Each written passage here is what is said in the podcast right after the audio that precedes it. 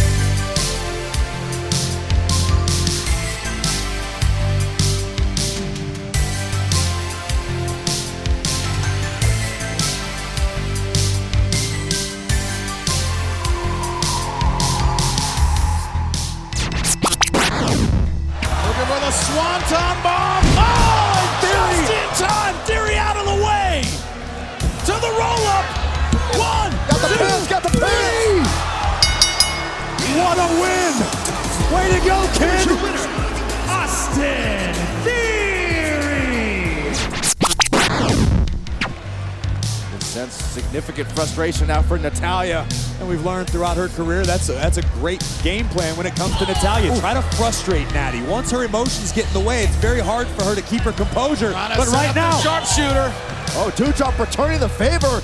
Slapping Natalya. To uh-oh. the roll up. One, two, three. It's Whoa. Doudrop into the semifinal.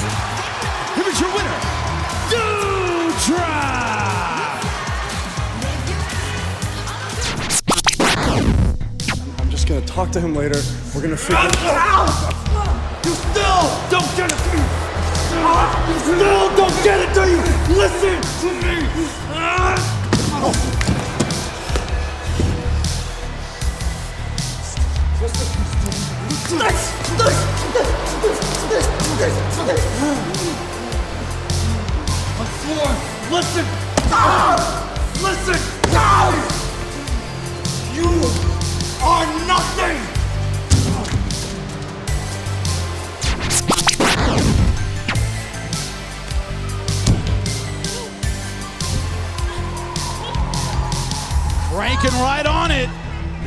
Shayna Baszler is at her best. Vicious submission Whoa. and great rollout by Dana Brooke and a roll up, but can't quite hold it. Oh, oh, oh, baby. Look at that power turning it around to the cover. And that's it. On to the semifinals for Shayna Baszler. Shayna Baszler.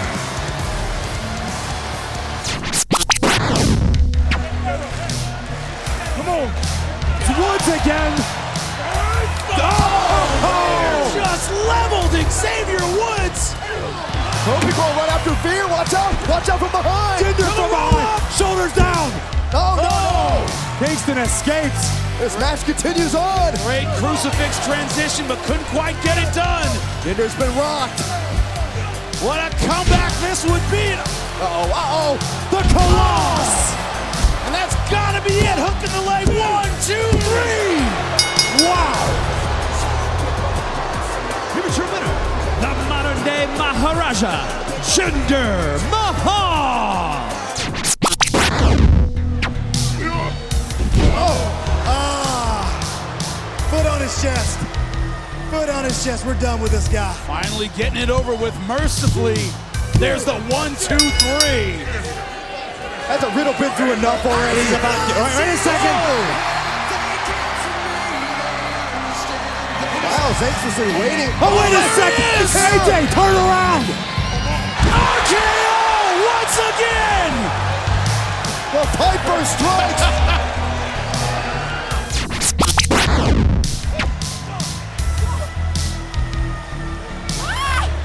oh, well, well. EST. first in the And the officials had it. enough. Well, the official had no choice. It goes from a tag match to a no contest. Exploder. Don't expect the action to stop now. Look at this. Vince wants to disarm her. Belair's in trouble. To take Belair's ho- uh, arm home with her. Bianca Belair, look at Defiant Belair. I think we're about to take a detour on that trip home, Jimmy. I think so. Look at the KOD. Lynch hanging onto the top rope for dear life. Sasha? Backstabber once again. Kick to the body. Uppercut from Bex, but Sasha wants the backstabber again. Becky Lynch with other plans.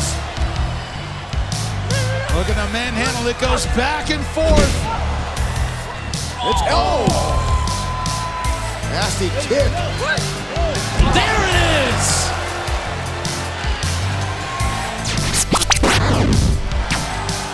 On the top. Oh! Right to the heart. Cover. One, two, three. Xavier Woods moves on to the second round. Oh Here man. is your winner, the New Days, Xavier Woods. It has got to feel good for Xavier Woods. Now one massive step closer to achieving his lifelong dream. Goldberg, you can't beat the Almighty. You can't hurt the Almighty. And Goldberg, you damn sure can't kill the Almighty.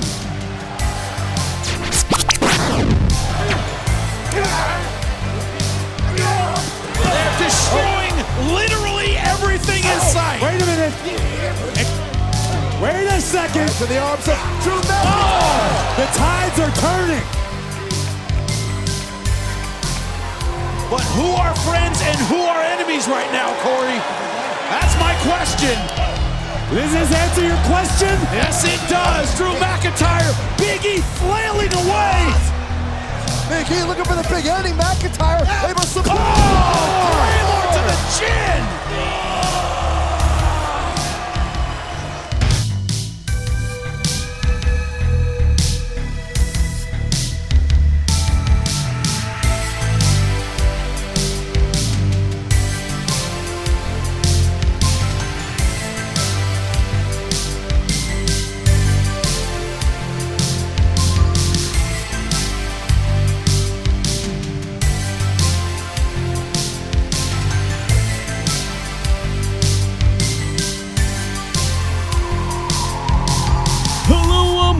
Shivani, and now the PWC, the Pro Wrestling Coalition, is on the air for the most exciting two hours of professional wrestling podcasting in the world.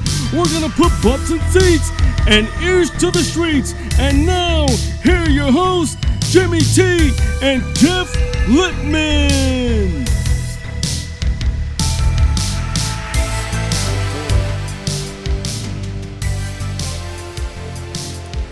Hello, PWC Universe, and welcome to the Raw Review Show. Uh, we're coming to you live from Lake of the Woods, Ontario, Canada, and from Charm City, the home of Ring of Honor, Baltimore, Maryland. Because it's me, uh, Christopher Ambs. We'll talk about why you're hearing me on a Raw Review Show real quick here. But joining me tonight, who is he was nice enough to join me, um, also from the PWC, our very own Jeff Lipman. Jeff, how you doing, bud? Hey, what's going on? Christopher Silence of the Ambs. It's been a while. Yes, it is I, the foreign object. The Pro Wrestling Coalition really is a coalition of the willing. And when one of our members goes down, hit by hostile enemy fire, we have to swoop one in. No podcast left behind. So we've got to we've got to pick up the slack. And here we are, the the relief corps, the rear guards, the dregs, the bottom of the barrel, whatever you want to call it, the Praetorians, and yep. So the PWC is strong. We have troops galore. So I'm here. I'm happy to be hosting a show with Chris. It's been a while since the two of us have worked together. And Jimmy T, get well soon with whatever it is that's ailing you. It sounds like Chris may have more insight. Uh, yeah. So Jimmy's under the weather. Uh, I'm not going to go into exactly what's wrong with him, but he's he's feeling pretty pretty bad. And I mean, today was his birthday too, so I mean, extra Aw. crappy. Yeah. Um, He was and I- late. Well, and I know that he's got all these shows, and you had sort of sent me a message, and you had said, "Hey, man, like, why don't you know, why don't we see if uh, if Jimmy wants us to cover for him because because he's sick, you know?" And that's just how nice of a guy you are, Jeff. I know you you like to pretend like you're not a nice guy, but you're you're actually really great.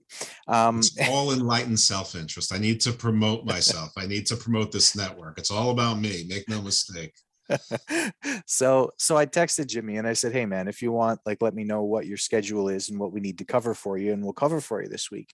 And I mean, Jimmy, he calls me sometimes. It's not like him calling me was the rarest thing in the world, but he called me tonight after he got my message, and he was like, "Hey man, um, you, you're are you gonna are you really okay covering for me?" I mean, really, what he said was like, "Hey man, are you really okay covering for me?"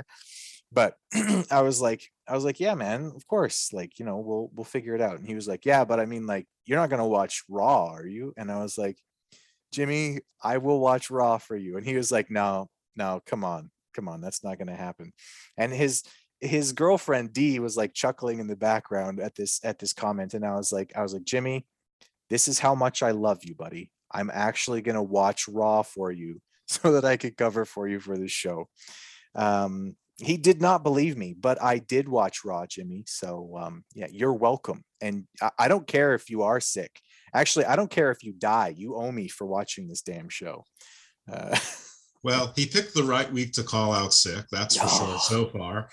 Um, and I will say, well, Jimmy calls you. That's nice. He he looks at my messages and calls me the same frequency that Kramer cuts his toenails famously saying every two and a half to eight weeks. So, so uh, you must be very important. So you may your am must be for ambassador. So you rang. So yeah, but here we are. We're covering for Jimmy Time. Happy birthday, though. Uh, maybe it's still yesterday there. I'm not really sure how time works in Australia. Um, or it's tomorrow or it's you know or it's three weeks ago i'm not it doesn't really matter. We it's I, I, don't understand quantum mechanics and quantum string theory and things like that. So i, I wish i did so that I, I, I knew not to watch raw and not to volunteer for this but uh I, I can't and i did so you know as a prelude to us leading and chris is going to lead I, I promise this i did tweet during raw because i actually watched it mostly live um and I tweeted that sports entertainment should at least be one of the two, and Raw was neither. Yeah, I mean, really like aggressively bad and we'll we'll get into some of the absolute ridiculousness that is Monday Night Raw but um yeah I I haven't watched an episode of Raw in I don't know how long probably a year and uh this was not the right week to jump back in Ooh, what a lucky man he was. oh boy. Okay. Well, um, Raw's coming to us from San Francisco, California. Uh, and we've got a number of potentially exciting moments and things to talk about. I said potentially because they're not. Uh, you um, use English properly. yes. Oh, we'll get into that too. There's definitely some people who don't know how to use English properly on Monday Night Raw. Um, well, I guess it's actually the people who are writing for Monday Night Raw because everybody on the show is just an actor and they just repeat the lines that are written for them, which is one of the reasons why I hate sports entertainment. And they're getting progressively worse at acting. Yes. Yes. Well, and the writing's getting worse the writing gets worse, the acting gets worse. What exactly is the upside to WWE at this point, other than like Roman Reigns cool? That's about it. That's all I got. Um, I've watched it for 40 something years and I'm and I'm Russian, so I don't give up easy. oh, there you go. There you go. I'm German, so we get cold and go away. Um, Uh, all right. Well, the show proper starts off with uh, Drew McIntyre coming out to the ring. He's got his sword, which I, I don't know. I, I, I still sort of think if you bring a weapon to the ring, you should be willing to use it. Yeah. He's so. not. That, that you know what? I think that what you just said, I think, which was probably sort of a joke, is actually a metaphor for Drew McIntyre because just like the sword is impotent, there's something missing there because everything is perfect except there's something is artificial. Uh, and before everyone jumps down my throat, I feel sort of the same way about Hangman Page. I feel like there's just something missing. There's that there's that spark that some people just have inside that you when they emote you can feel it. You can feel it's authentic. Now i know it's harder in wwe when things are scripted for you and you and you dare not stray and you know you're a badass in the ring but the next second you're doing a make a wish commercial or the susan komen foundation or you know wear your mask or whatever it is. But yeah i mean looks, build, size, accent, everything should be right there. There's, but there's just, you know, if you're a five tool player, he's he's missing one of them, which is that that spark. When it, whatever whenever Austin said, Austin three sixteen says, "I'm going to whoop your ass." Whatever that is, he he hasn't hit that moment yet, and I, I fear he never will. Yeah, that's a. I, I like that. He he does have some nice things to say. Um, you know, in this, he does have some interesting things to say that I liked about this promo, and we'll talk about that in a minute here. But um, he says he's going to retrieve the championship at Crown Jewel. Uh, he says he has a story to tell, but Big E interrupts. Thank God. Um, Remember when Drew used to do story time? No. It was terrible. Uh, you know what? The thing about another thing about Drew is that for a year we saw him open up Raw, every Raw, open up Raw, and have another four segments.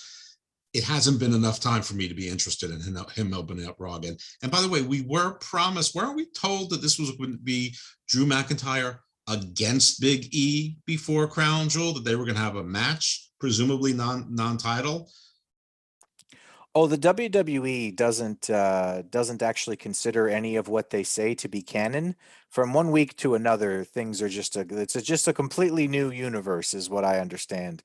Um, after watching this, I mean, even within the show, they um, have a tendency to pretend things are going to happen, and then they just are not going to happen. So after rule one is sports entertainment should be at least one of the two. Two rule number two, the one that they actually actually rule number one for WWE. Rule number one is is our rule. Rule number one for WWE is card subject to change. The fine print is now the big print in big bold all caps letter highlighted at the top.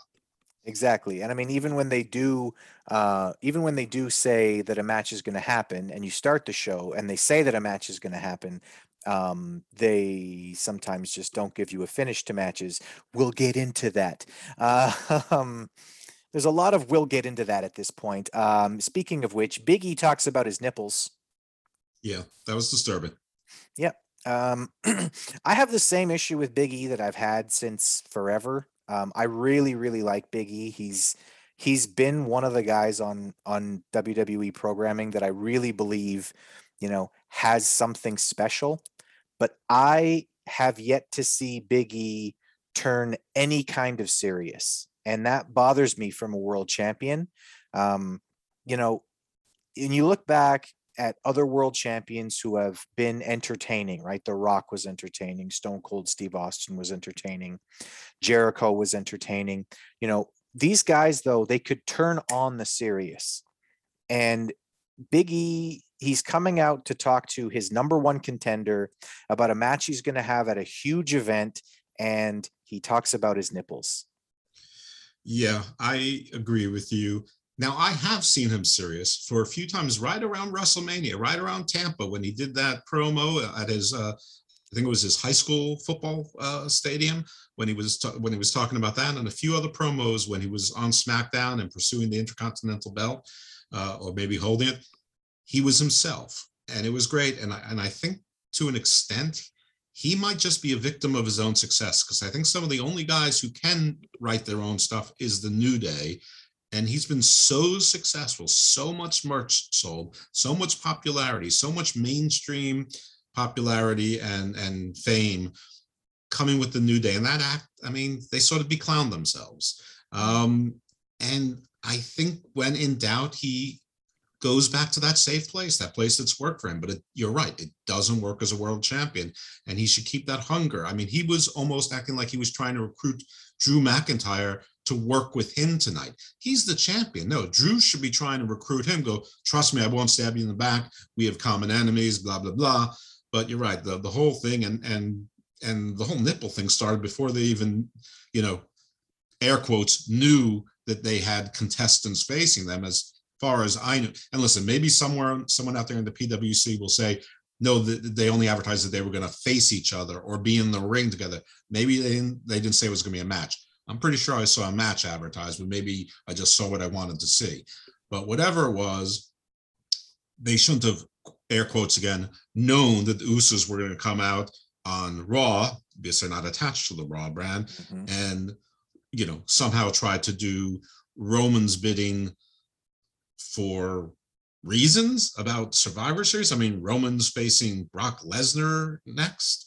Drew McIntyre is facing Big E. I mean, what what what interest do the Usos or Roman have in, in this? I, I would think none.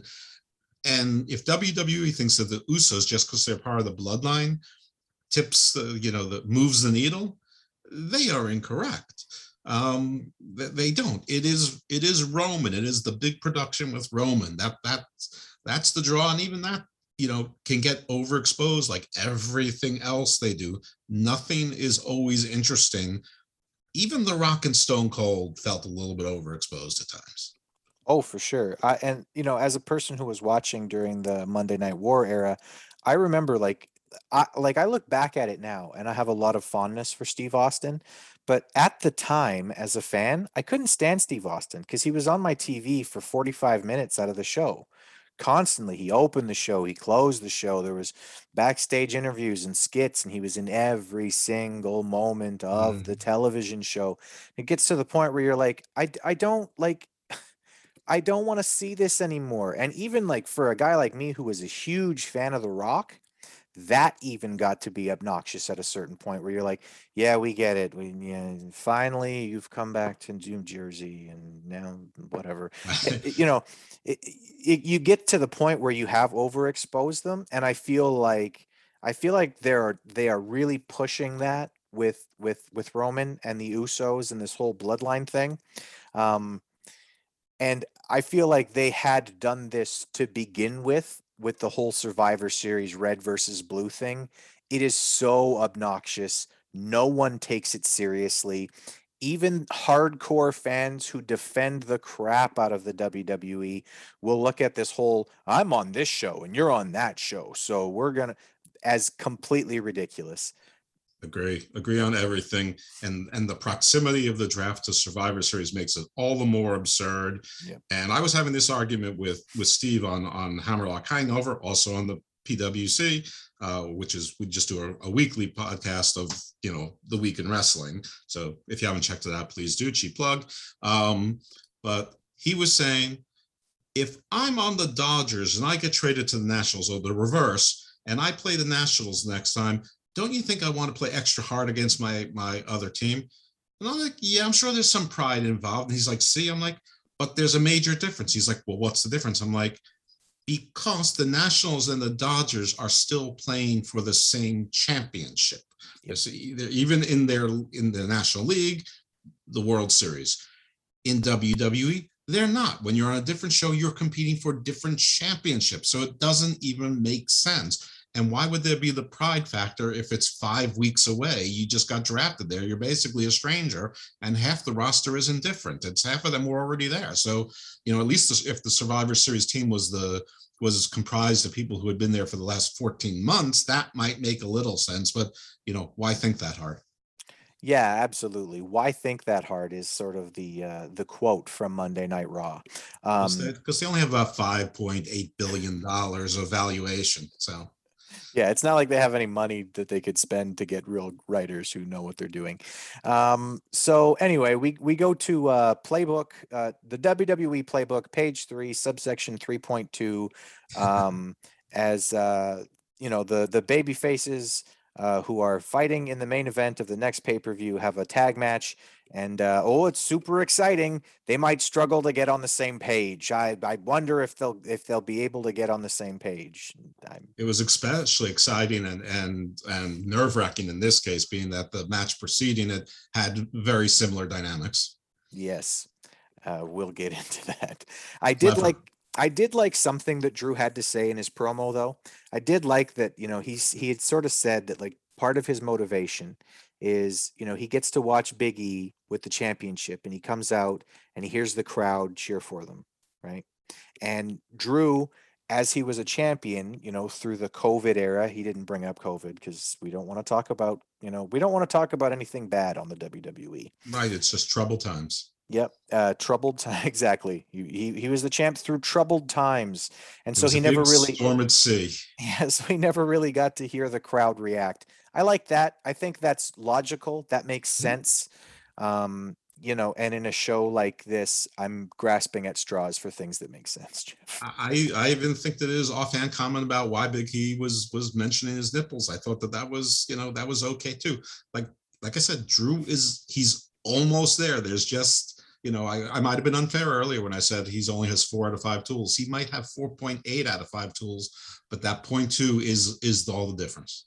Yeah, there's just something, and I've I've actually, I feel a lot the same way. Like, um, and I actually feel the same way about the guy that you mentioned in AEW too with Hangman. I there's something there that I'm just not. It doesn't click for me. Like I and I, you know, I do the, you know, we do the skirmish, right?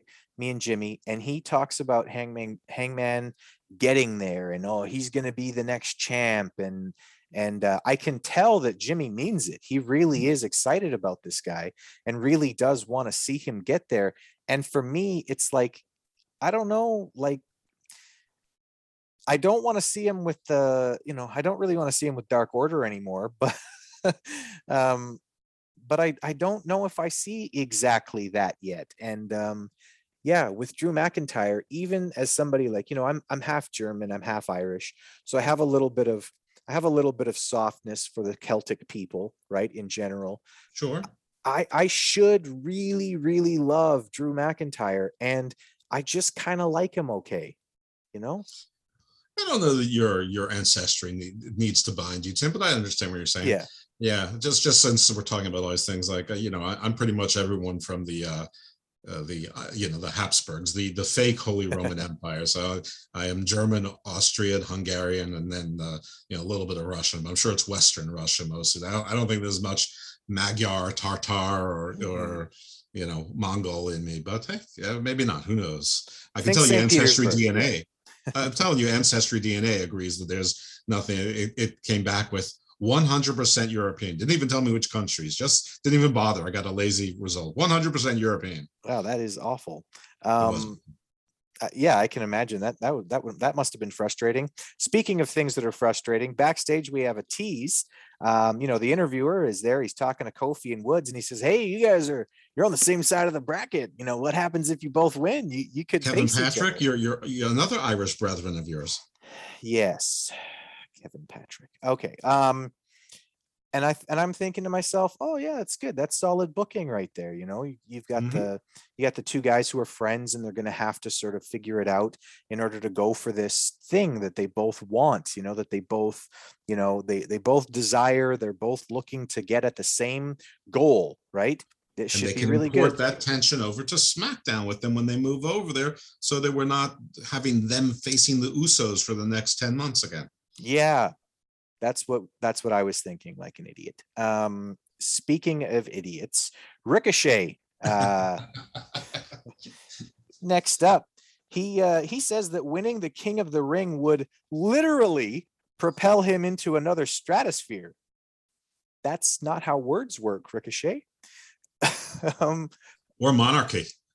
no, he says that, oh, yeah, he'll have a new nickname and it'll be, get this, King Ricochet. Because because that's like right before he signed, he was on the Indies and he was, you, you, you Yeah, didn't he use didn't he call himself and has he been referred to as King Ricochet before? pretty sure. And he was Prince Puma. So I mean, you know, I just wish he would put the, the mask back on, shut up. And if Mil Muertes can turn himself into King Muertes, why can't Prince Puma turn himself into, you know, just the Puma or you know Lord or- Puma. Yeah. Or you know, whatever jumping is in Spanish, Puma. Leaping Yeah. Puma.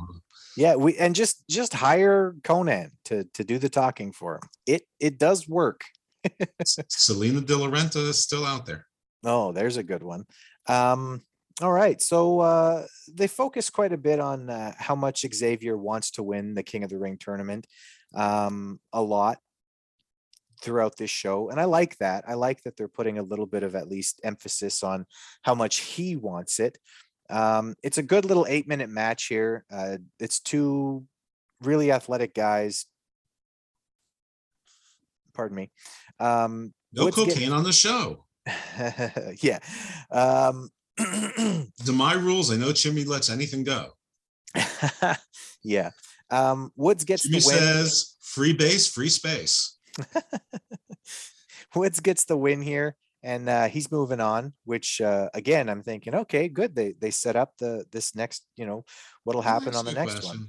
Yeah, about go ahead. Woods. His finisher now is he he goes up to the top turnbuckle. He takes two steps onto the rope and he does you know a, a semi awkward, semi balanced elbow drop. You know, like the Macho Man elbow drop, uh, but from the the ropes instead of the uh, uh, top turnbuckle. So I, I assume that that sort of is supposed to springboard him to give him more height or more acceleration, which it doesn't because it, it, it's actually a lower trajectory.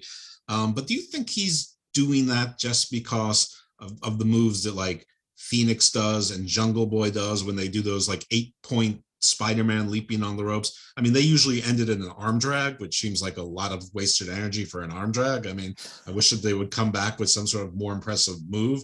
I know that a lot of times they're using their opponent's hand as a as a balancing rail, but not always.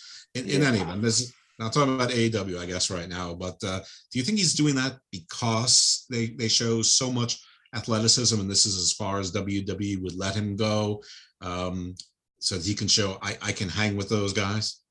Um, maybe. I, I think that there's I think that there's a lot of performers in WWE, even if the WWE as a company doesn't see AEW as competition. I think that the performers look at what's happening on the other show and they do see that as competition. So I think there's probably something to the idea that he's looking at some of the athletic things that they're doing over there, and you know, maybe he's like, Oh, I can do that, Vince. And Vince is like, No, you know and so he's doing something a little safer. I will say if that's the case this may be one of the only times that i agree with the wwe not that athletic moves aren't fun and they can be but for instance this last week on aew um, jungle boy did one of these where he jumped up and he was on the Always ropes does. and then he fell um, he he almost fell but matt jackson who he was about to give a move to put his hand on his butt and held him up so that he would be okay and then he and then he awkwardly stepped back onto the ropes and then did the move. Right, and the crowd went and the crowd cheered that.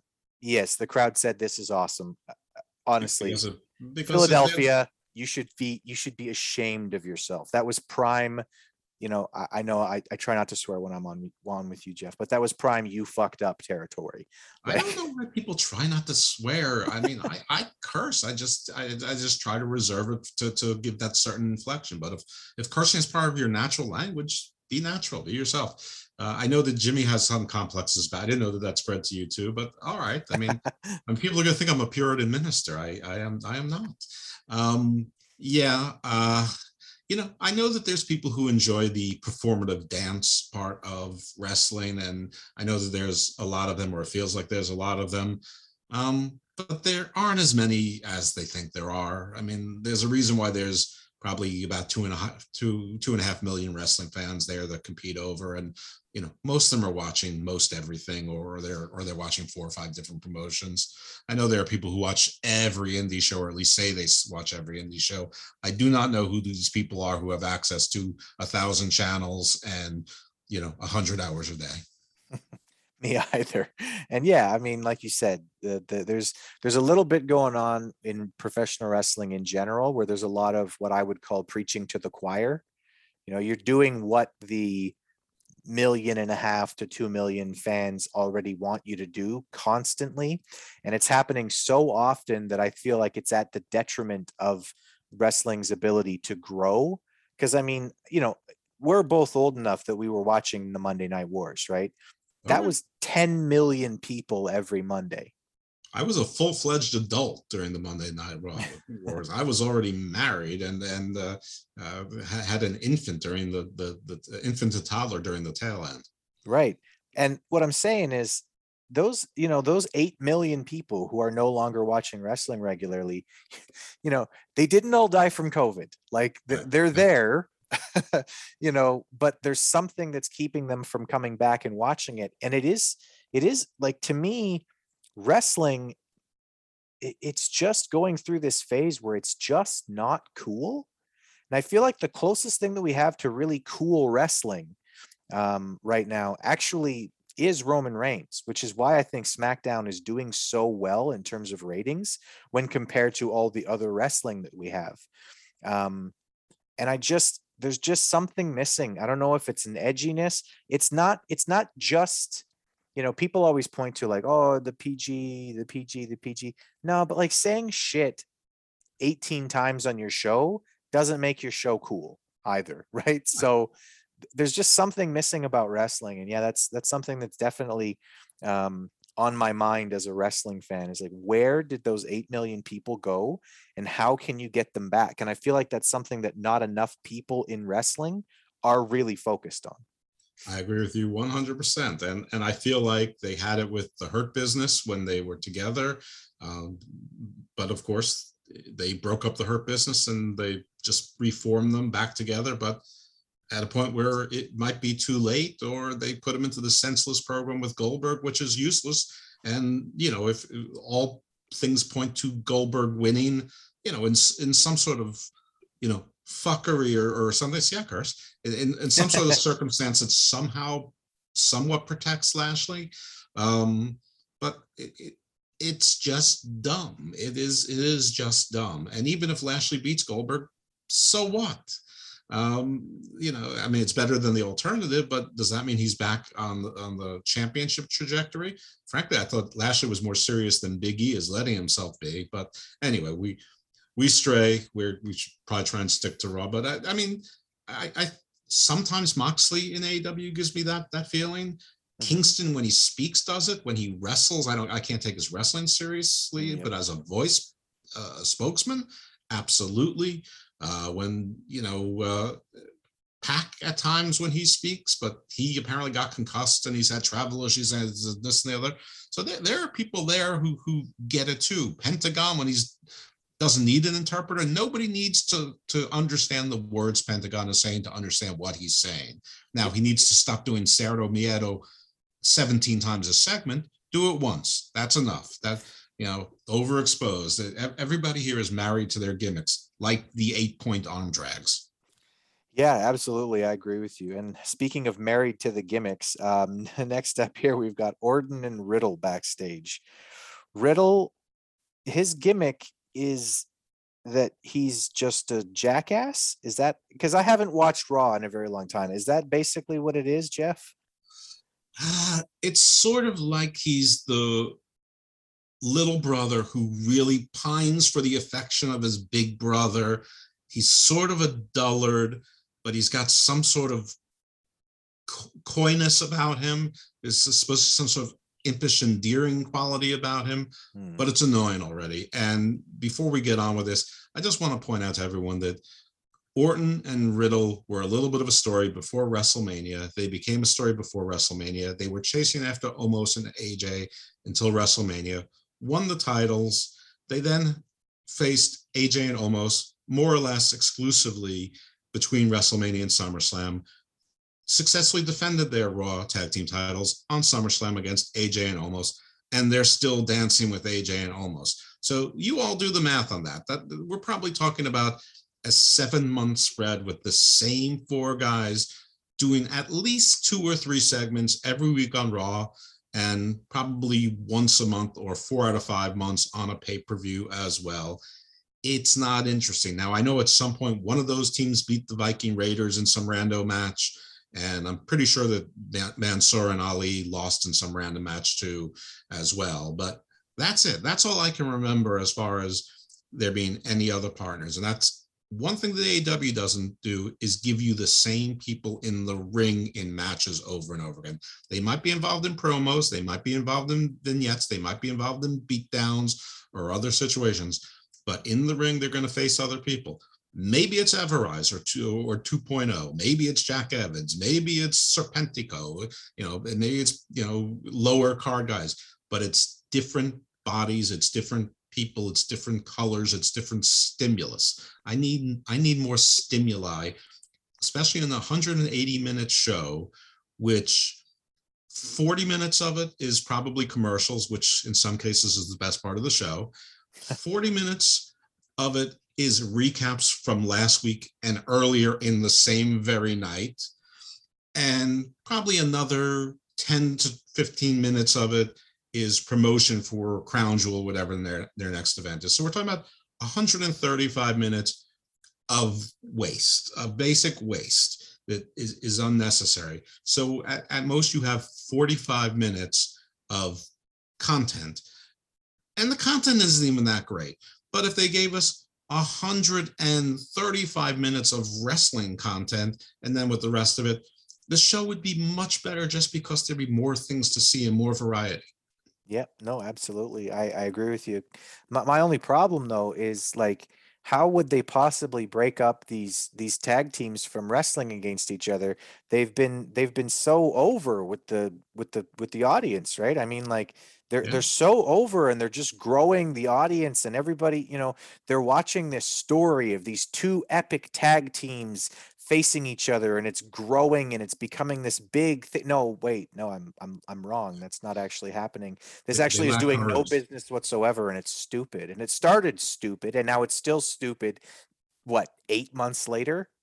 And, and at what at what point does Riddle realize he's just the side piece that Orton really never will love him the way he needs to be loved, and is obviously has someone else, and he's just the side piece when it's convenient.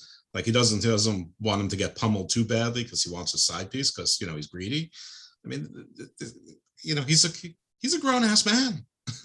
Now, I know the rumors are that his wife may he and his wife might have separated after that very public lawsuit and uh, quote unquote reconciliation. And I don't know if that's true or not, but you know, I'm sure he's, you know, maybe feeling a little lonely, but I have a feeling a guy like Riddle, you know, probably has no trouble, you know, meeting folks. Um, in any event, in any event, I stray. I we're, we're it's going off the rails, but yeah, this this whole thing, none of it is altogether interesting. The dynamic between AJ and Omos, which was gold, is no longer that interesting. We get it. Mm-hmm. Omos can't wrestle independently yet. He still needs AJ to be sort of his coach there. So don't have him on the show four times a show. Yep. Uh, they just keep hitting the same notes over and over again. And anyway, speaking of speaking of really epic tag teams uh, uh, breaking up, next up here we've got the Hurt Business, who are not the Hurt Business, but are kind of the Hurt Business and almost the Hurt Business and sort of the, the Hurt Business. This is like a Trinity thing going on, you know, where like they're one and they're not one and they're kind of one and almost one and sort of one and so they're one.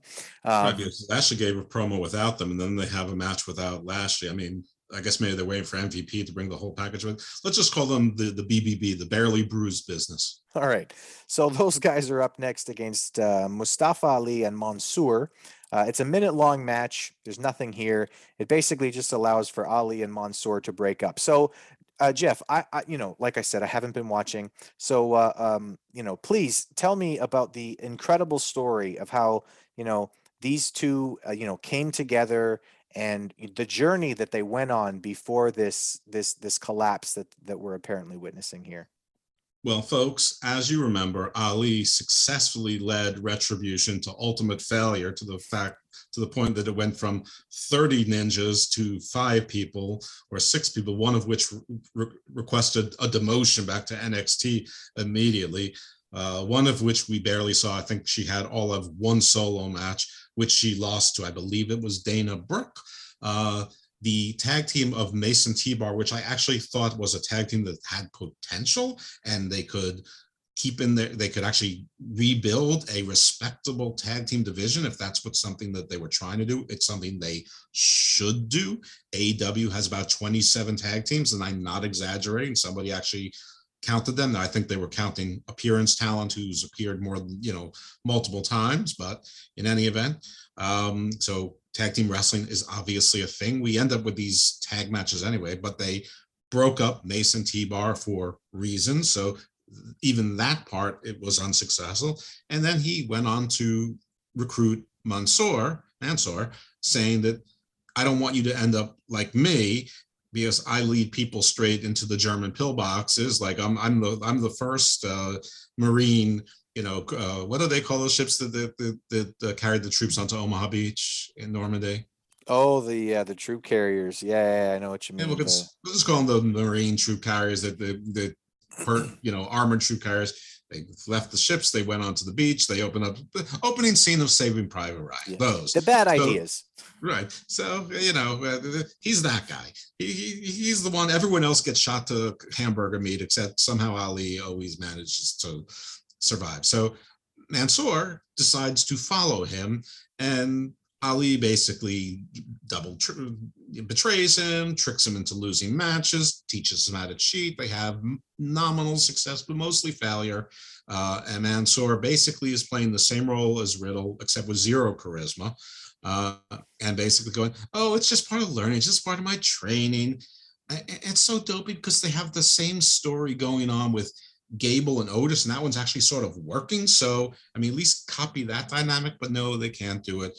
Anyway, you can't have Sunnis and Shiites getting along. There's no peace in the Middle East. Obviously, the man of Pakistani descent who probably has never set foot in Pakistan in his life. He's he's from Detroit, as far as I know. Mm-hmm. And Mansoor, who I actually think is from Saudi Arabia, but I'm not sure because he speaks English with no British accent. And usually Saudis from Saudi Arabia who speak English speak with a British accent. So he's probably never set foot in Saudi Arabia except with WWE. I don't really know. I don't know why I'm saying this. I probably shouldn't be.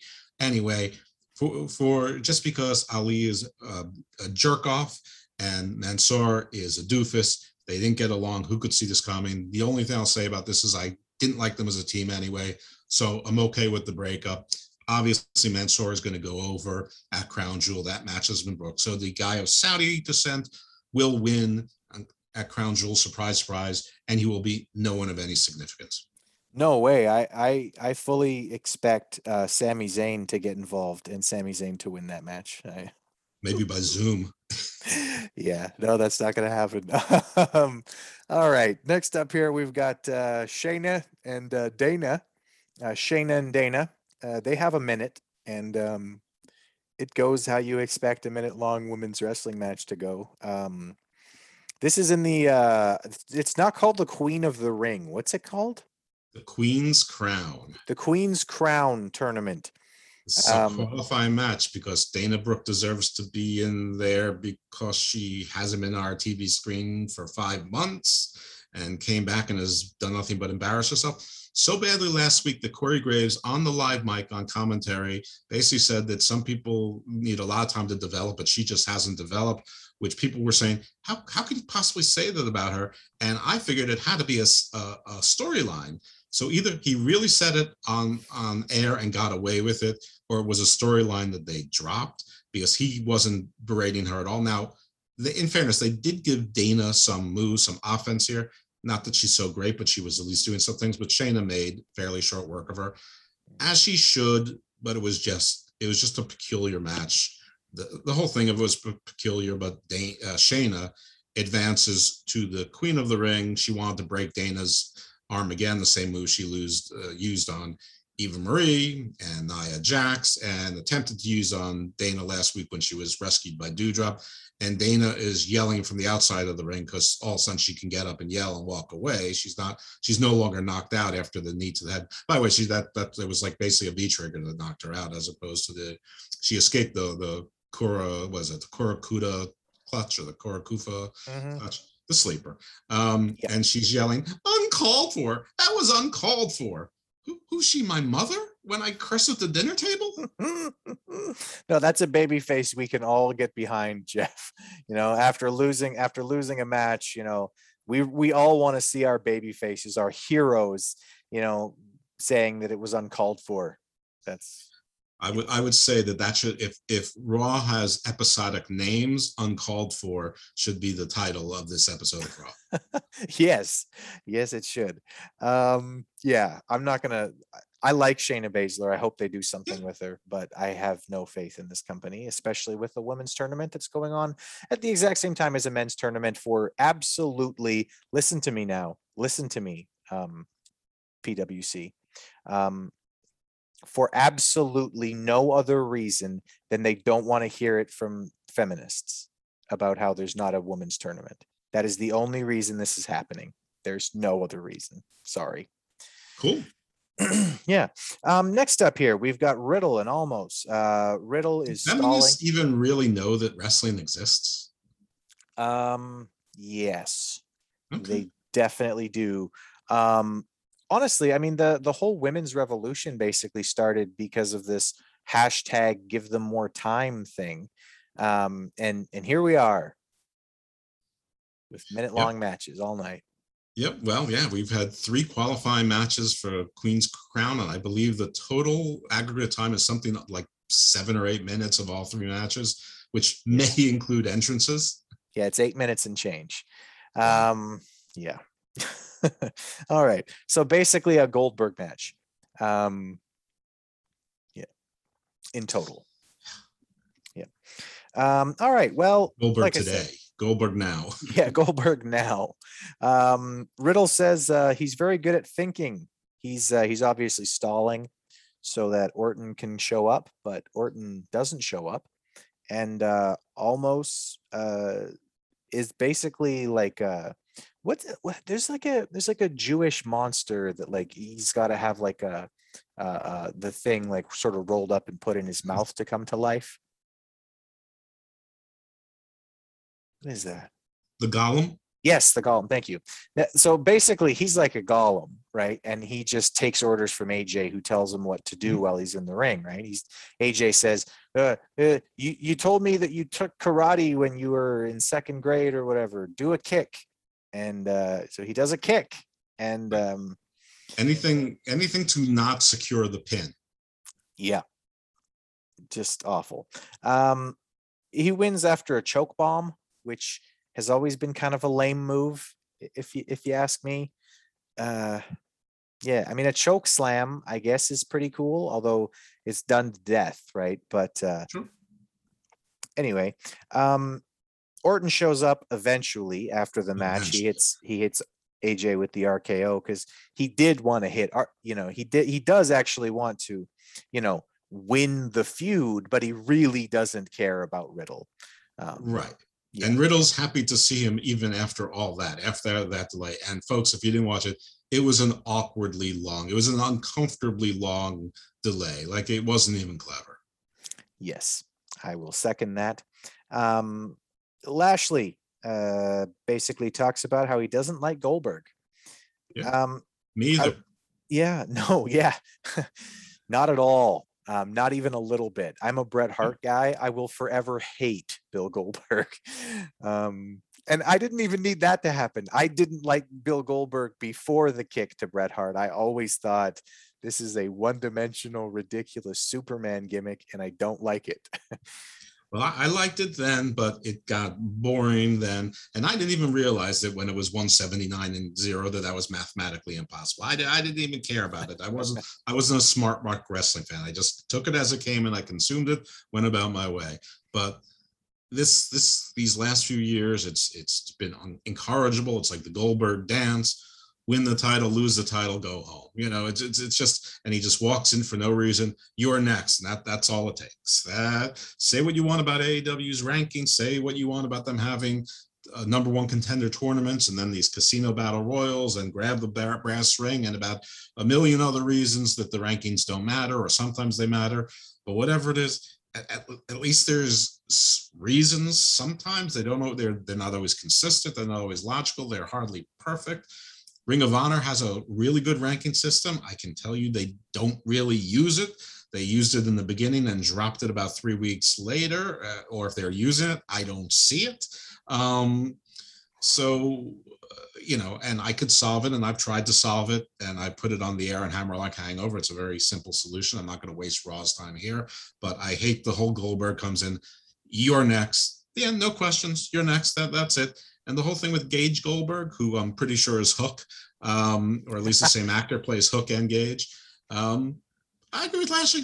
Somebody jumped in from behind. How the hell is he supposed to know that, it, that it's the guy's kid? Why would I mean? Shouldn't security keep uh, you know the kid from getting in there? Can can security handle a 15 year old kid? I mean, I know he's a Goldberg's kid, so he's obviously uh, super powered. Um, but but but nevertheless, uh, you know, I, I I'm Team Lashley, and and Goldberg's talking about murdering and killing and killing in Saudi Arabia. I mean, you know, we could probably just stay there and never be extradited. Yep. Um, literally the reason why I basically stopped watching Raw um, was was all that, all of that nonsense. Um, and I stopped watching SmackDown Jimmy. too. I really, I really just, I don't know. I it really bothered me the whole, just everything with Saudi Arabia, everything about it, and then you know the political fallout, which was basically, you know, um, we would, you know, we would talk more heatedly to you, but you're giving us the oil. So Well, I mean, they're they're also giving WWE somewhere between forty-five and fifty million dollars a show, which just for frame of reference is the entirety per year of what AEW gets from TNT and t- from WB Warner for both Rampage and TNT and the single show, network yeah. specials that they're going to get come next year. So, Yeah. I mean, uh, you know, it's it's it's good to be moral and everything, but if you're running a business with shareholders, it's hard to turn down uh, what's basically a hundred million dollars a year for two shows. you're not wrong. Um, Plus, you give Peacock content, and they want content. That's right. Well, speaking of uh, speaking of content, I did like this little bit of uh, this little bit of a gem from Lashley, where he's talking about Goldberg. And he says that uh, you know the way that you're acting is is not acceptable from a so-called father. I agree. He's exactly right. And I like you said that you can't kill the Almighty. That's you know maybe maybe the the thing is that, that it's heretical uh, heretical in Saudi Arabia, but so's Goldberg. I mean, they're all people of the book, right? I mean, it, That's right. it's so uh yeah uh, all, all of them are are basically violating some rule you know thou shalt not kill comes to mind but uh i you know i don't know this whole thing is is stupid and and you know Lashley's a good soldier. I, I hope he gets back into uh, position of prominence. I, I hope that they're waiting for MVP to come back at full health so he can speak again. Uh, I wasn't exactly thrilled with Cedric and Shelton coming back. I was hoping for a more reformed, um, as an RE hyphen uh, formed uh, hurt business as opposed to reform like uh, like amending their ways. Um, you know, maybe uh, heel Keith Lee would be in there, and then eventually you'd have a, a turn like the Rock turn on Faarooq or something. Um, you know, a year down the road, but maybe that'll happen. I don't know. I guess I'll take whatever hurt business I can get over no hurt business. But you're right; they they act like they don't know each other. Last night, the last week they sort of did, but Shelton and and Cedric were there to just get sort of brushed off by Goldberg. But tonight they won a match, so uh, you know it's a little herky jerky. I guess I'll take the win, but it was it was not exactly like it's impressive. It's not like they're making them seem strong, like they're you know going to be in tag team title contention anytime soon.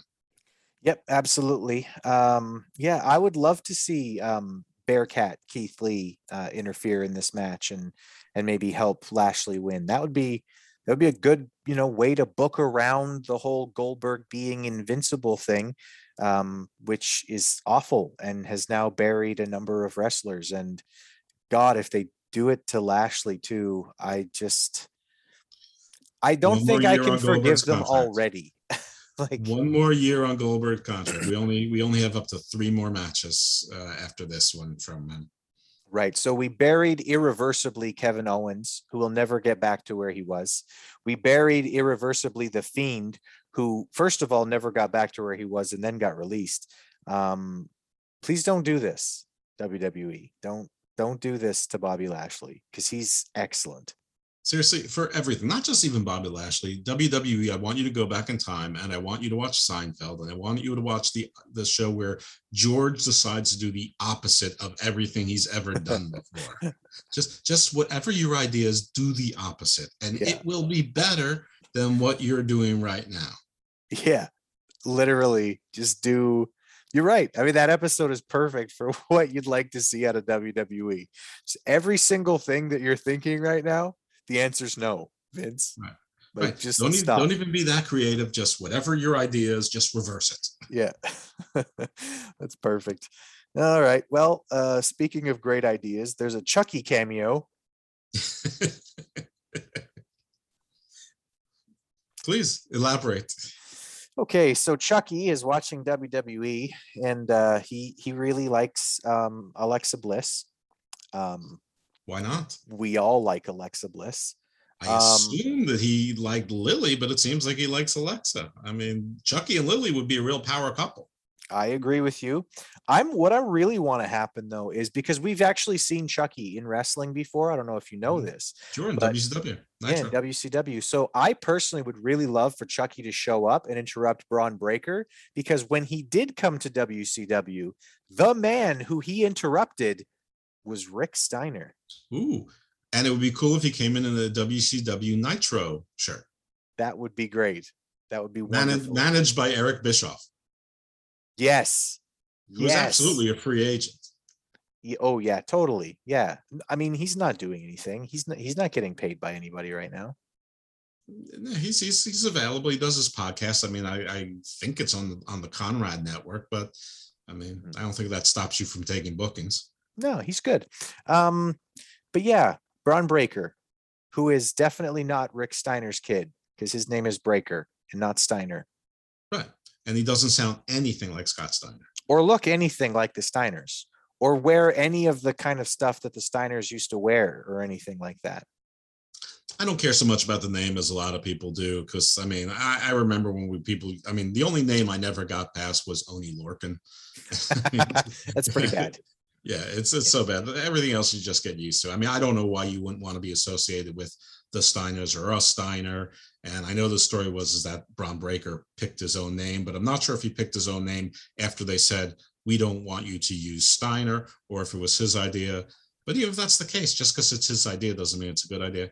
Anyway, I, I you know I don't want to say I don't really care that much about the name and then talk a lot about the name because you know the, the the name will be forgotten if he performs, and so far he's performing. Yeah, he's great. I really like him so far. Um, anyway, yeah, Chucky. Hooray. Chucky, right? All right. Well, uh, speaking of annoying little shits, uh, Austin Theory uh, is out next, and he beats Jeff Hardy in two minutes with a roll up by holding his pants. Didn't Austin Theory used to be in much better shape? I want to say, like, the whole thing with Austin Theory used to be like, man, you got to see this kid's look. He really, he's in this incredible shape. You know, he's got like a 12 pack. I don't know.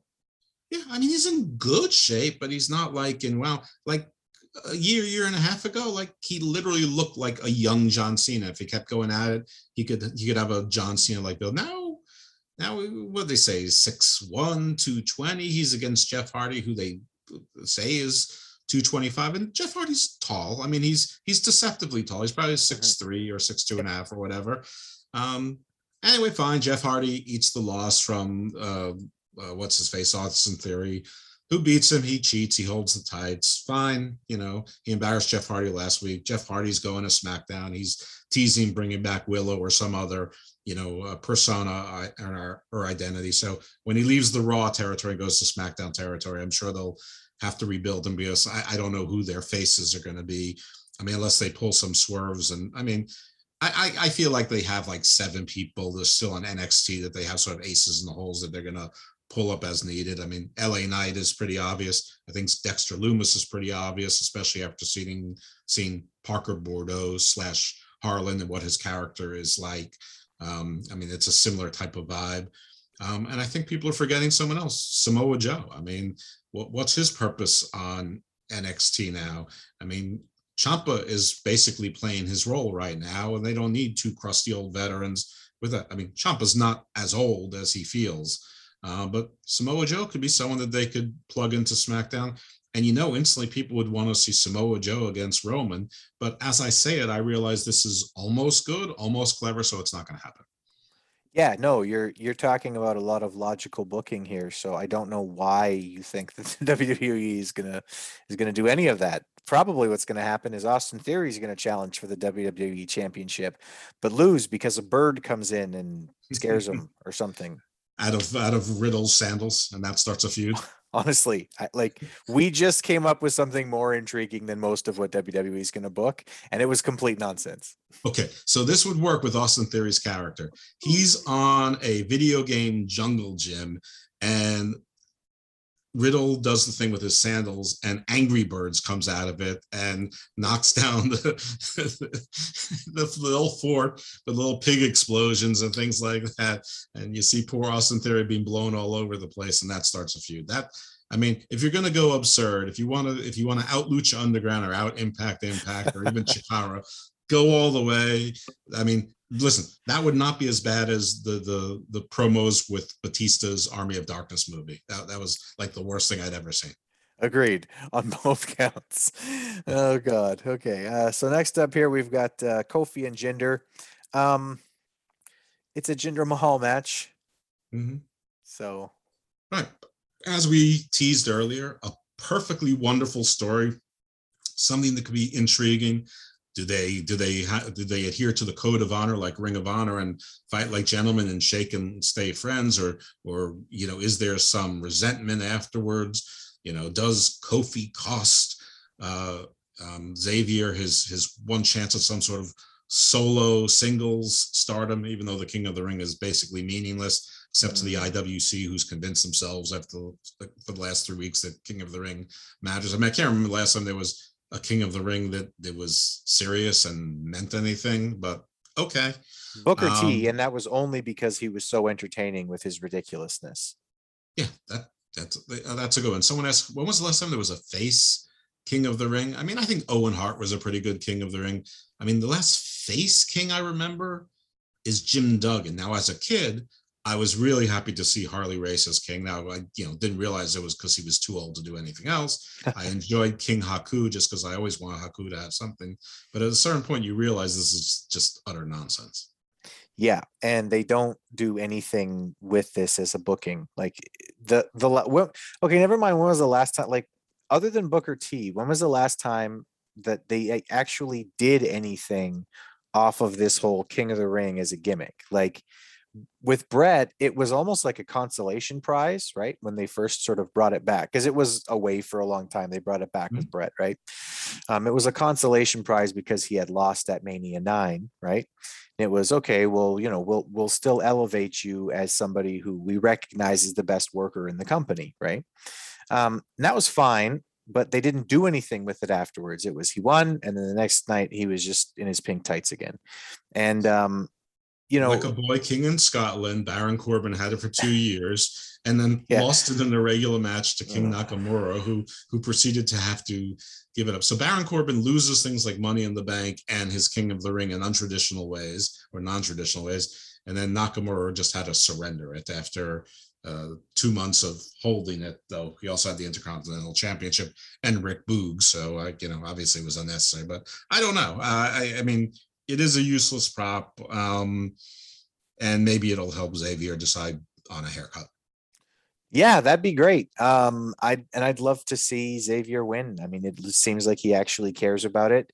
When was the last time you heard anyone say they they legitimately cared about winning the King of the Ring tournament? Um, and he's been vocal about this for quite a while too. This is not a new thing from from Xavier Woods. He's talked about this um, for years at this point. Uh, that this is like the thing he wants to do in wrestling. This would be his boyhood dream come true, if you will. Um, which, you know, now that I say it out loud, is a little pathetic, but still, you know, it'd be cool for him. Yeah, I mean, banging Paige and spooging on the on the Divas title that that that seems like a pretty good accomplishment. Uh, hosting the G4 seems like a pretty good one. Eleven time tag team champion seems like a a good one. Um, but Xavier is a very royal name. He could go by Xavier, King of the Woods. That I like that. I mean, it has it has a nice ring to it. I mean, I don't know what you do with him and Kofi. Then you got the King of the Ring, and they're still a tag team. I mean, none of it makes sense, but fine. Like like you said, who cares? And Yeah. everyone's excited about King Jinder, even though he's he's got two flunkies now. But after the draft is over, he only has one flunky. But I guess at the time the uh, King of the Ring tournament is finished in Crown Jewel, he'll still have his two flunkies for one, one, one, one night only. that was a good that was a good good read there. I like that. Um yeah. Um next up here, we're gonna just keep moving along because apparently the WWE likes to just keep moving along. I mean, honestly, I was like I- this confused me so much. I was like, why did you tease Kofi and Xavier twice? They did it twice in this damn telecast. It's like, what are Yes, you doing? Uh, it's like they know there's a good story there and they said, no, we're not going to give that to you. But what I'm really confused about is what is going on with Kofi's chest muscles. I yeah. It's, it's like there's a giant hole in there. It's almost like there's, oh, it's almost like Kenny Omega, like carved an Omega in there and took out all the pectoral muscle in the shape of an Omega. It, it It's odd. I've never seen anything like that before. Yeah, it's it kind of reminds me a little bit about of uh, Chris Jericho after uh, you know if you look at a lot of his earlier stuff, he's got pretty big pectoral muscles, and Well, then he had implants and then he had them removed. That right, I mean, it, it more reminds me of like when Orndorff, like one of his arm atrophied, or even Rusev. Now you see him like one bicep like starts about three inches above the other bicep. It, it- It's asymmetrical, um, which is sometimes natural, but sometimes is a, is a tear. Chris Masters sort of has a, a similar thing as well. Now he's Chris Adonis. Um, but like if there was a surgery or something, like I don't remember Kofi ever being away for any demonstrable amount of time. And I would think that you would see a scar also. So I don't know. It's just uh, I, I I don't know what causes that. I don't know why it bothers me so much, but it does. So if anyone out there has the answers, please uh, contact Jimmy or the PWC Twitter handle. Um, not me. I'm I'm just a substitute for a very good reason. I'm I'm I, have like a, a a theory at least. My theory is that uh, maybe Kofi was one of the first people to ever wrestle Walter. Oh, could be, could be. I thought it was going to be alien abduction, and they took pectoral sample. well, that would be interesting. They, you know, the aliens abducted him, and they were like, you know, we've got all pe- we've got people, you know, human beings from all the other countries. We need one from Jamaica now, and then they they took it from him. Very, very likely Jamaica and Ghana. So you've got a lot of things going on there. Uh, another cheap plug: my other podcast, Garden of Doom, not wrestling. Right now, we're towards the end of theme month. Our next week is going to be vampires. After that, I'm probably going to do sort of like a, a random sort of feel good show or, or or something else. But after that, it's going to be UFO month with uh, four or five back to back to back to back to back UFOologists. Um, it's either going to be four or five, depending on if there's a lot of overlap. And so far, four out of four, there's not a lot of overlap. So we'll see if I get lucky with the fifth or not. Very cool. It's a great show. Anybody who is interested in just learning about like out like it's I don't know. I love your show because it's not just out there cool stuff, but you really do like have a tendency to teach people, you know, in your show. Like, well, you and your guests have a tendency to actually Yes. like really grow the understanding of the listeners. I I, I love it. I, I I couldn't I couldn't suggest it more heavily um, on a you know on this on this pro wrestling show. Uh, but honestly, fantastic podcast. Everybody, go take a listen. And and if you want to sample two particularly good shows, listen to the one where Chris was on because he's been on too, and he's one of my favorite guests. He's going to be on again in the future, but he did a wonderful show on the question of indigeny. Uh, he also did a wonderful show on the apocryphal, uh, the Gnostic Gospels, the uh, the apocryphal Gospels. Um, no, you did a third show too. You also did the the the different, uh, uh, basically. Uh, Christianity for dummies, meaning the different sects, trying to go over the, the, the major sects and what are some of the differences. And uh, some are large and some are small, but he did a wonderful job of doing that. And then uh, he's going to come on again when I do a mythology uh, month and talk about Norse mythology and uh, another one on Mormonism, because those of you who know Chris probably know that he was an ordained Mormon minister and did all his missions and everything like that. And and so he's going to tell us all about that very interesting and, and somewhat unique um, region of Christianity. But this has little to do with wrestling unless they bring Mordecai back and he's a Mormon, which, I totally hope they do. Or Elias. Elias would work in that too. That'd be great. Um, yeah, uh, you know, you and I make a good tag team whenever we do the show. You know who doesn't make a good tag team though is uh, Banks and Belair. Oh, and also Charlotte and Becky. Um, this was dumb. This was really exceptionally stupid. This was advertised as a tag team match. Mhm. And uh, to my knowledge, this just ended. There was no like this basically was just an exercise in which team can work worse together.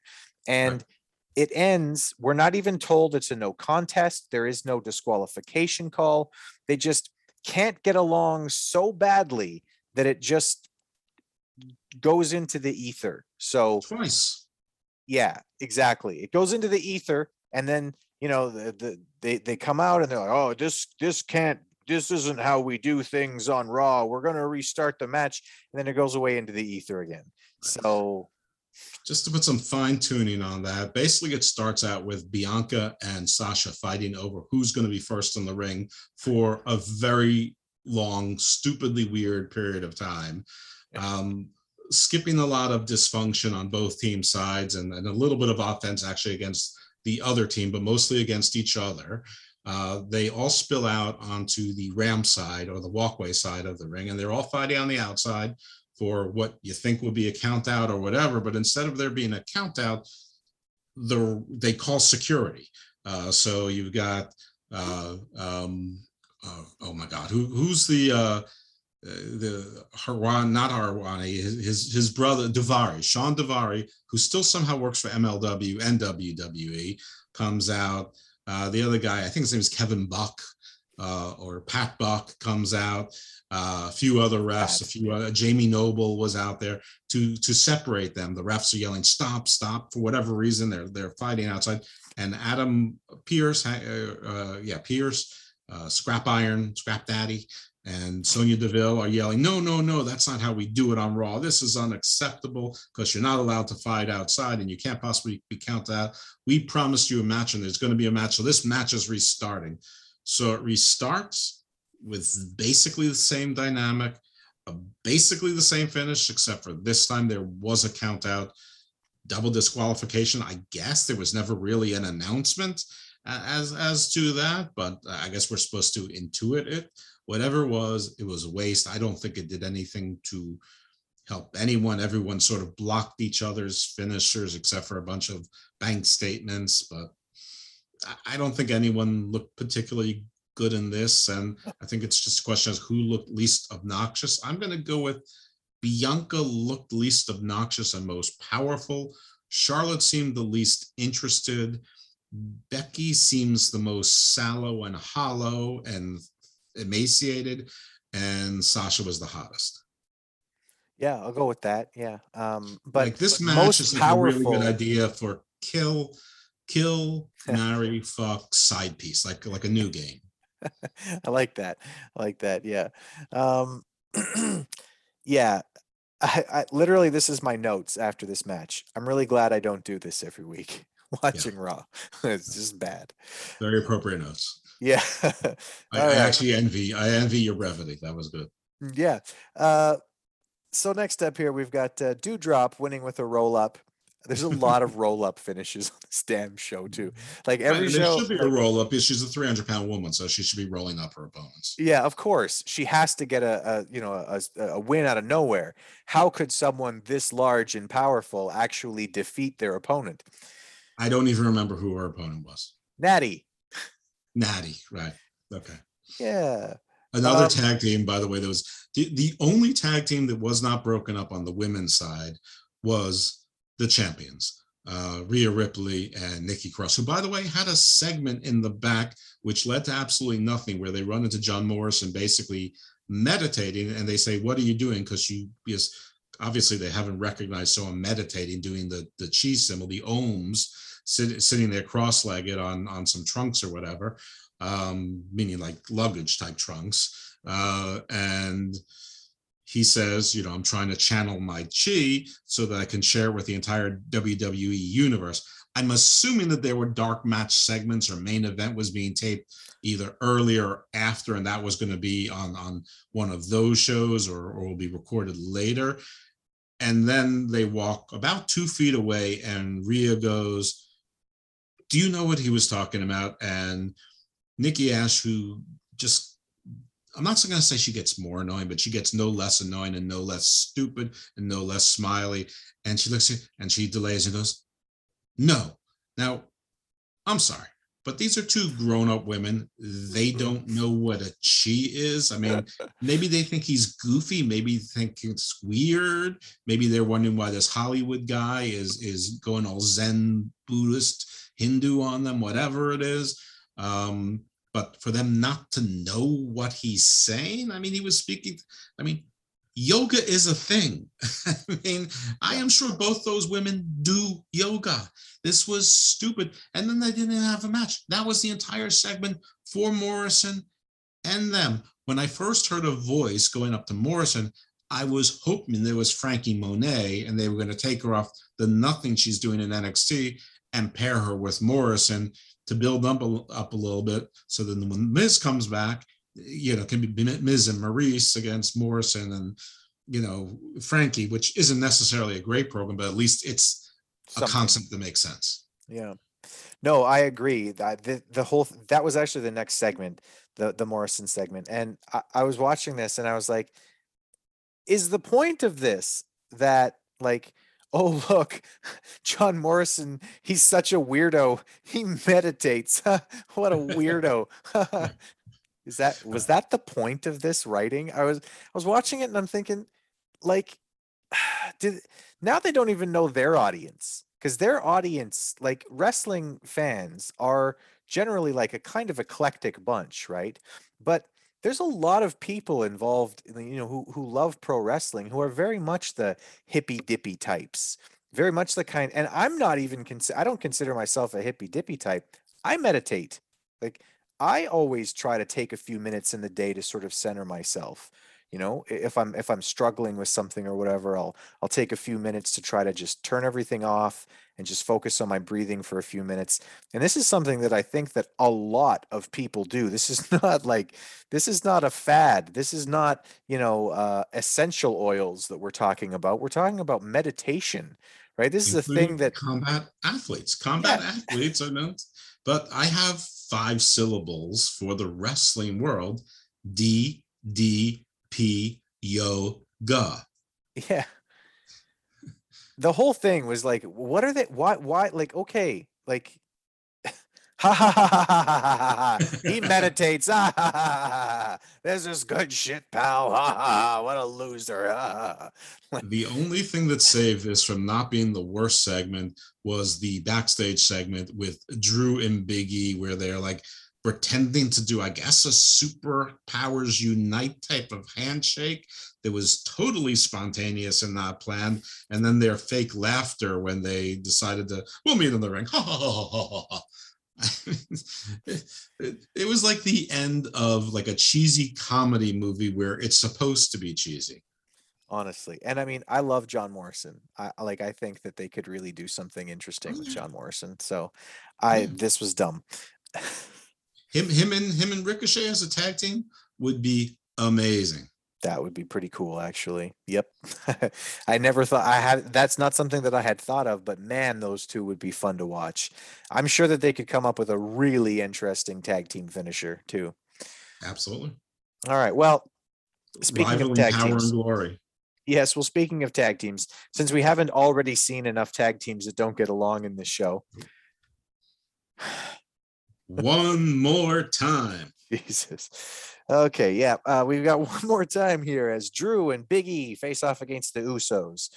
Um, you know, Drew and Big E basically do the thing where they're, you know, they, they have a little bit of trouble communicating, but they're working it out uh, to try to win the match.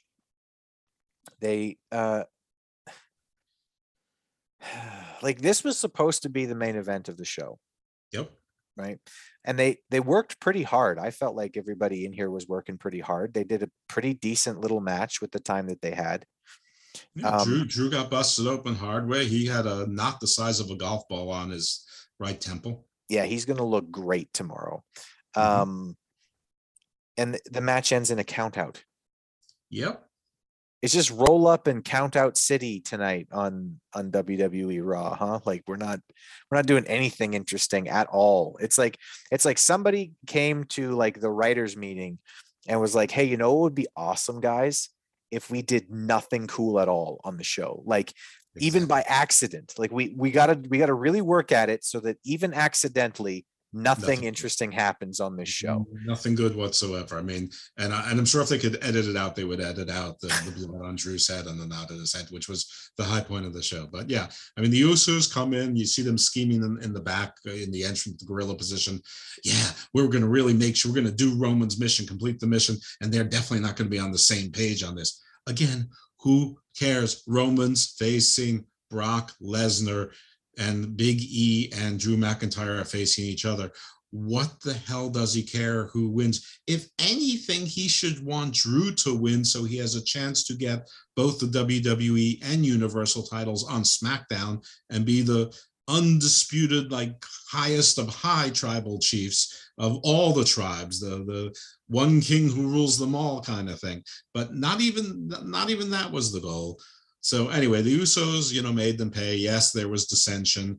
Uh, but even after the Usos sort of laid them out after the double count out, uh, the he the faces made a comeback and beat up the Usos, but then turned their attention back to each other. And Drew hit Biggie with the Claymore, and you know, which is I, I guess they didn't want Drew to hit them with the Claymore and get a pin, which is why they changed the match. Um, but that's sort of booking 101 before a pay per view to give the idea that that guy might win and they usually won't uh, you know so they gave us the claymore moment but we never saw a three count and yeah this, this was absolute and utter utter garbage and it was basically a two foot distance claymore not the typical mm-hmm. you know eight eight foot run claymore yep um so that was monday night raw and um wow am i ever happy that's over and um you know this show was fun you know, I got a chance to, to come on here and talk with you, Jeff, and that's always great. Um, entertaining as always.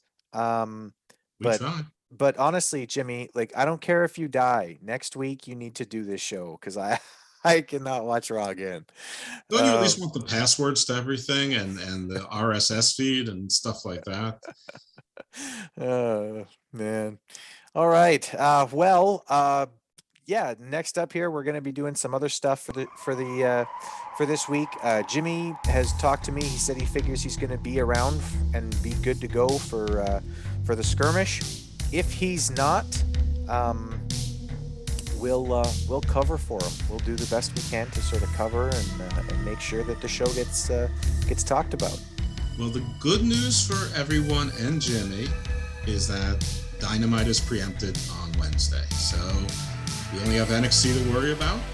I will watch that tomorrow, uh, just in case. So if I am needed tomorrow and you are needed tomorrow, and that's and that's the team that Jimmy wants to put together, uh, I will be prepared to do that tomorrow. Wednesday night we'll probably have the night off, but if it doesn't work out tomorrow, we could do it Wednesday night instead. Uh, Thursday night there is no actual wrestling because Impact doesn't count, uh, or at least I don't count it. No. Um, I will watch MLW, but since it doesn't go on until 10, it's they'll be. Uh, I, I, don't think we're going to do a podcast just devoted to Dark Side of the Ring and MLW. But if if if they call in and say, "Hey, can you do it?"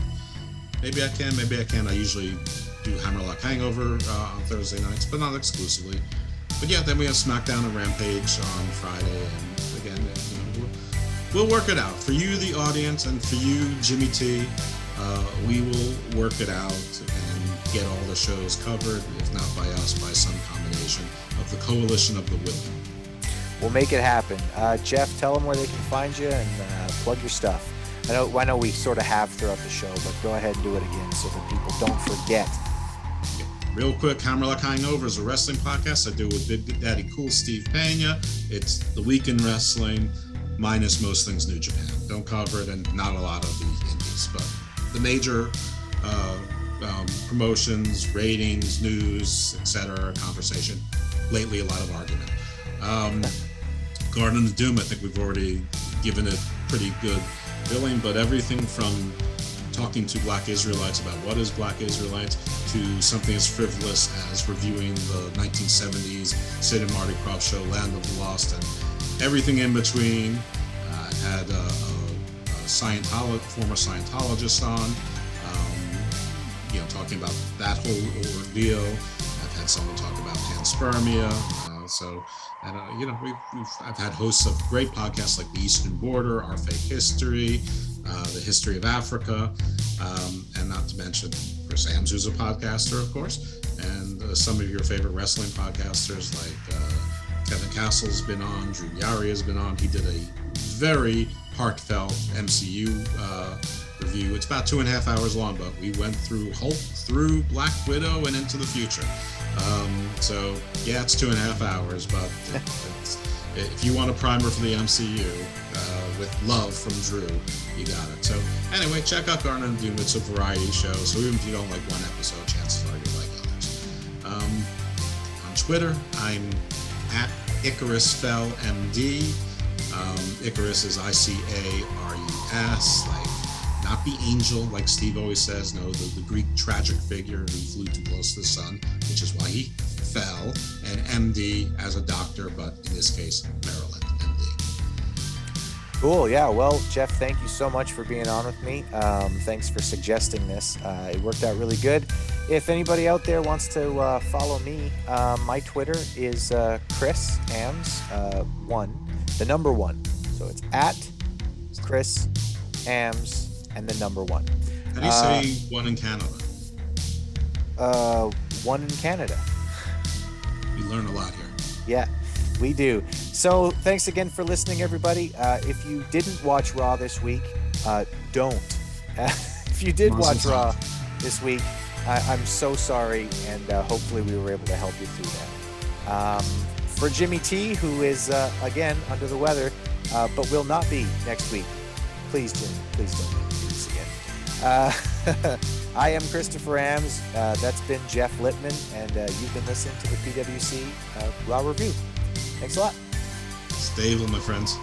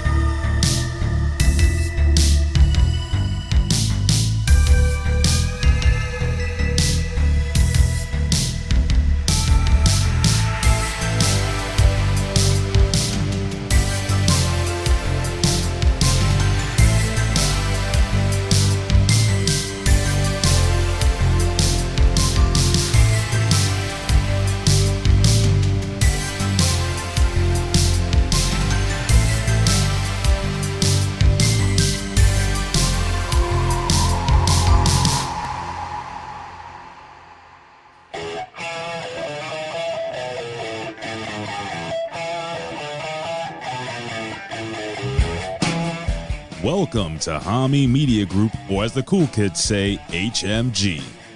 We're here to provide you with the very best entertainment alternative media has to offer. Thank you to all our supporters who have made us what we are today. Follow us on social media, video, and podcast platforms at Hameen Media Group. Become a subscriber to Hameen Media Group at patreon.com for great free daily content as well as off the top rope extras. Subscribe to our affiliate Patreon channels with a plethora of fun content on various tiers that will bring tears of joy to your eyes. Vince Russo's The Brand, the Rip Rogers FR Podcast, Stevie Ray TV, Goldilocks, The A Show with Aaron Stevens and April Hunter, The Two Man Power Trip, Velvet Sky and Angelina Love, the beautiful people. And now, the Larry Hankin stories. Support your favorite HMG and independent pro wrestling talent at ProWrestlingTees.com. Enjoy the ultimate meal with Zordo's Ultra Premium Extra Virgin Olive Oil. Head over to ZordosOliveOil.com. Start your day with the best cup of Joe, bro. Try a fantastic selection of flavorful coffee blends at thebrosters.com. StevieRichardsFitness.com. Get off that couch and make a healthy change without leaving your home. Amazing resistance band and yoga workout programs at an affordable price that will help you become a band new you. Hear from the pros who live the biz, bro, with talent that have worked for every major organization led by the man who put the attitude back in pro wrestling and in your ear holes. It's gotta be russosbrand.com, bro. Again, we'd like to thank you for joining us here at HMG. And now, it's time to be entertained.